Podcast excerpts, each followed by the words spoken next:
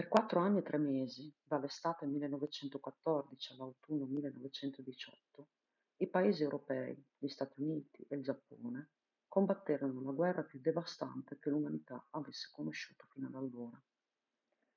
La Grande Guerra, negli anni, coinvolse sempre più paesi, che si allearono con l'intesa o con gli imperi centrali. Per questo si parla di Prima Guerra Mondiale. Il risultato più importante fu il declino del ruolo dirigente dell'Europa nel mondo, a vantaggio degli Stati Uniti, del Giappone e di una Russia proiettata verso l'Asia.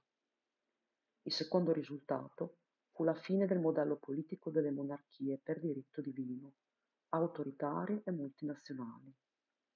Il terzo, l'avvento di due nuovi modelli politici antitetici, nati dal fallimento del liberalismo il comunismo e il fascismo. La Prima Guerra Mondiale rappresenta perciò il più grande spartiacque della storia del mondo, un avvenimento dopo il quale nulla ha potuto essere come prima. Alla fine della guerra la carta politica dell'Europa e di parte dell'Asia risultò profondamente modificata. Ebbero fine grandi imperi multinazionali, l'impero austro-ungarico, l'impero ottomano e l'impero russo, nei cui territori si affermò una rivoluzione comunista. Sorsero numerosi nuovi stati, soprattutto nell'Europa centro-orientale e nei territori ottomani. Alcuni paesi, come la Germania e l'Austria, si trovarono fortemente ridimensionati territorialmente, economicamente e politicamente. Numerosi elementi di tensione rimasero a caratterizzare i rapporti tra le potenze. Sarebbero esplosi solo vent'anni dopo.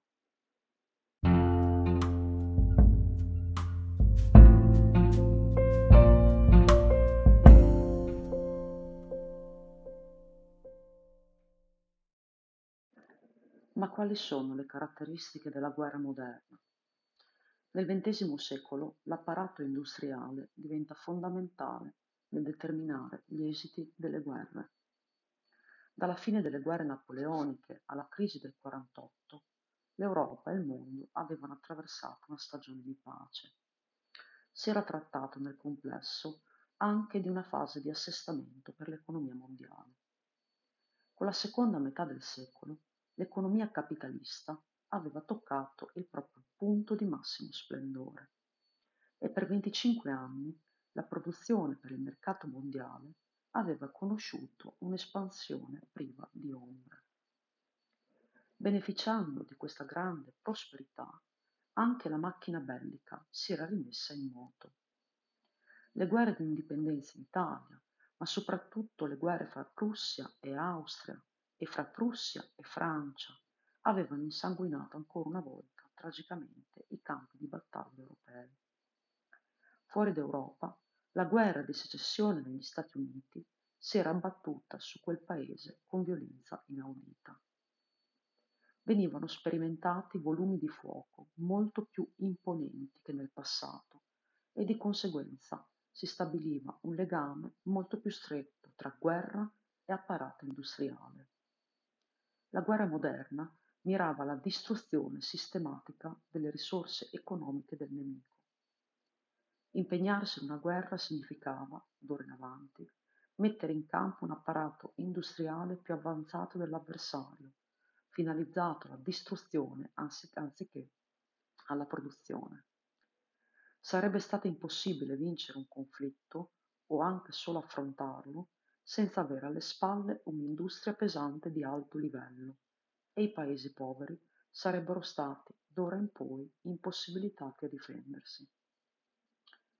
In Europa, fra le grandi potenze, questo rendeva la guerra molto più impegnativa che nel passato, molto più difficile da limitare e più problematica da affrontare.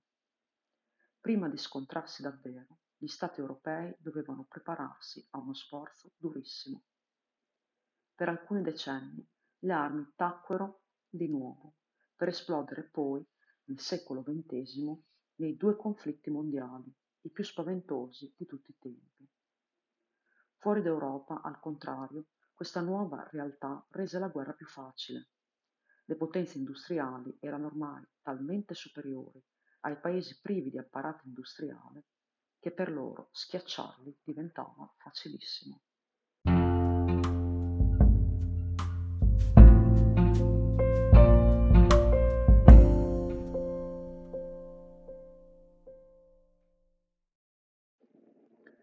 Cannoni, mitragliatrici e nuove armi a retrocarica incrementano il potenziale distruttivo degli eserciti. Le offensive militari, quindi, erano ora in grado di mettere in campo un potenziale distruttivo enormemente accresciuto. La ripresa delle ostilità fra le potenze europee, in un contesto industriale ben diverso da quelle delle età precedenti, richiedeva naturalmente grandi investimenti nella produzione bellica. L'industria possedeva ormai la tecnologia necessaria a risolvere problemi che per secoli avevano rappresentato limiti insuperabili. Per molte generazioni il cannone era rimasto sostanzialmente invariato. Una canna di bronzo o di ghisa montata su un affusto di legno e capace di sparare soltanto una palla piena. Dalla fine dell'Ottocento diventò invece rapidamente un'arma moderna, in grado di lanciare proiettili esplosivi ad alta capacità di penetrazione. Cominciarono a diffondersi meccanismi a retrocarica, un sistema di car- caricamento consistente nell'introdurre il proiettile e la carica dalla parte posteriore della canna per tutte le armi, sia pesanti che individuali, così da aumentare enormemente il volume di fuoco. Furono sperimentate le prime mitragliatrici, che inizialmente risultarono difficili da usare ed ebbero un ruolo molto marginale sul campo di battaglia, ma nelle, che, ma nelle guerre del XX secolo si rivelarono sempre più importanti. Il fucile fu dotato di una canna rigata, in grado di imprimere un moto rotatorio al proiettile, così da aumentarne enormemente gittata e potenza. Un fucile di questo tipo, in dotazione alle truppe francesi, risultò decisivo per determinare la sconfitta dei garibaldini a Mentana nel 1867. Se Roma non venne conquistata dalle armi dei rivoluzionari, ma solo tre anni dopo dall'esercito sabaudo, se quindi nel Risorgimento prevalse definitivamente l'anima moderata, fu in parte dovuto alla superiorità dell'armamento e dell'apparato industriale francese. Le cifre dei caduti delle maggiori battaglie napoleoniche, 30 o 40.000 per battaglia, vennero facilmente uguagliate anche in scontri molto più limitati quanto a numero di truppe impiegate, e ognuna delle guerre della seconda metà del XIX secolo fece alcune centinaia di migliaia di vittime. La guerra di, di secessione americana, che fu la più sanguinosa di tutte, si avvicinò probabilmente al milione. La prima guerra mondiale, chiamata anche la Grande Guerra, avrebbe polverizzato queste cifre. Sarebbe stata la resa dei conti finale tra le potenze imperialisti, i grandi apparati industriali, le grandi macchine belliche.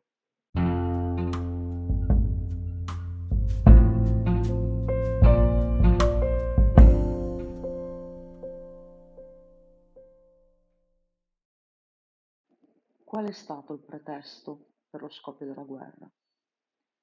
Il 28 giugno 1914 a Sarajevo, capoluogo della Bosnia-Herzegovina, una regione balcanica da poco annessa all'impero austro-ungarico, lo studente serbo-bosniaco Gavrilo Princip riuscì ad avvicinarsi alla vettura imperiale sulla quale si trovava l'arciduca Francesco Ferdinando nipote dell'imperatore e principe ereditario, in visita ufficiale.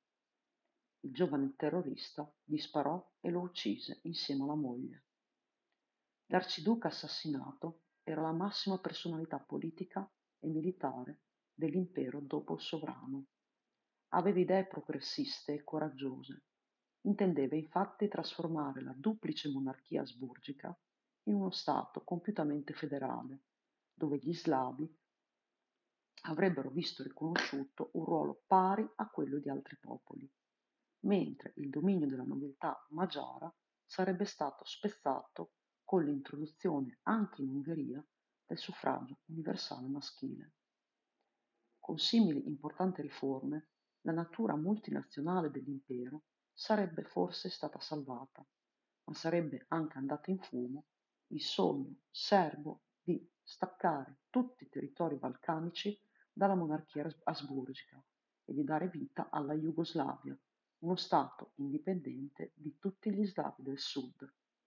Ed è questo che mosse la mano di Gavrilo Princip.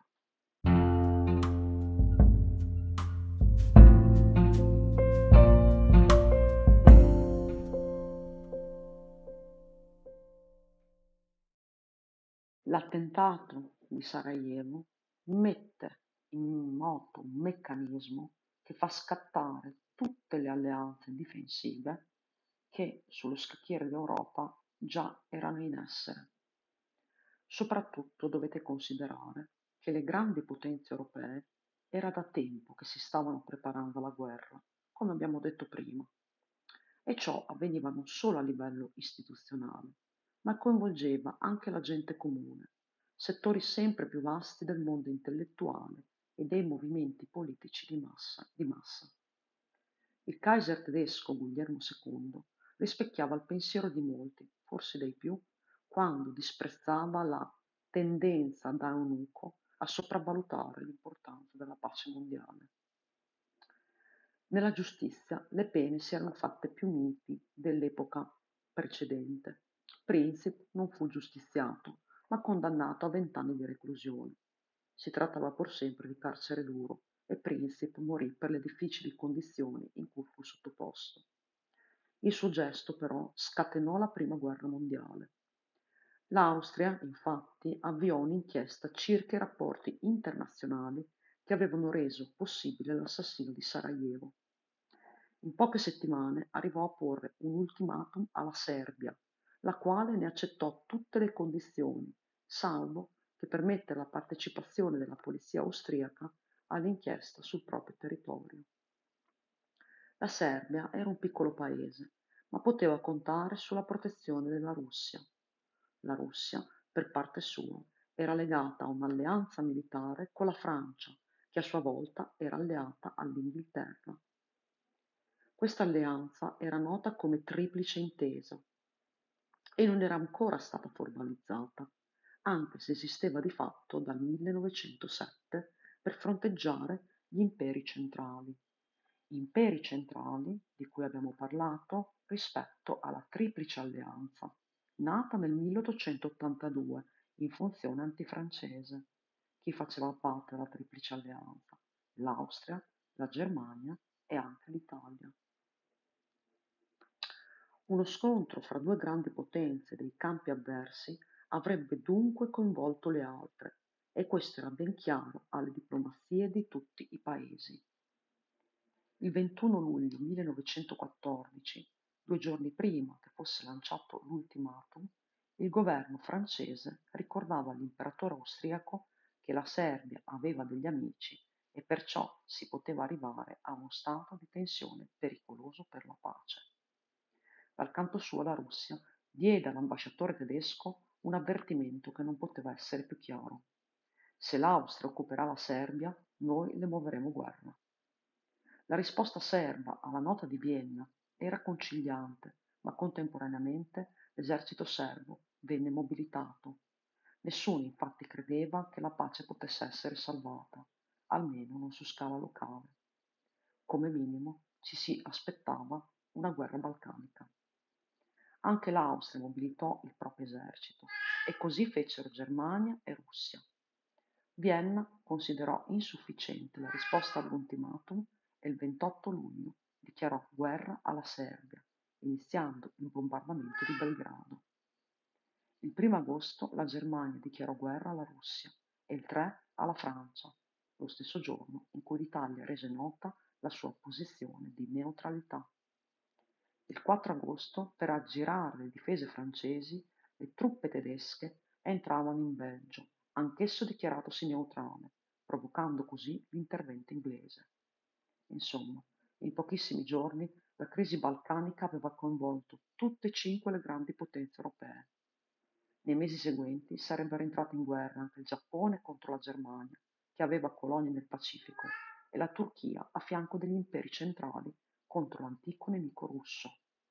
Nella primavera del 1915 sarebbe stata la volta dell'Italia e due anni dopo quella degli Stati Uniti, a fianco dell'Inghilterra e della Francia. Per la prima volta il mondo intero sarebbe stato coinvolto da una guerra generale.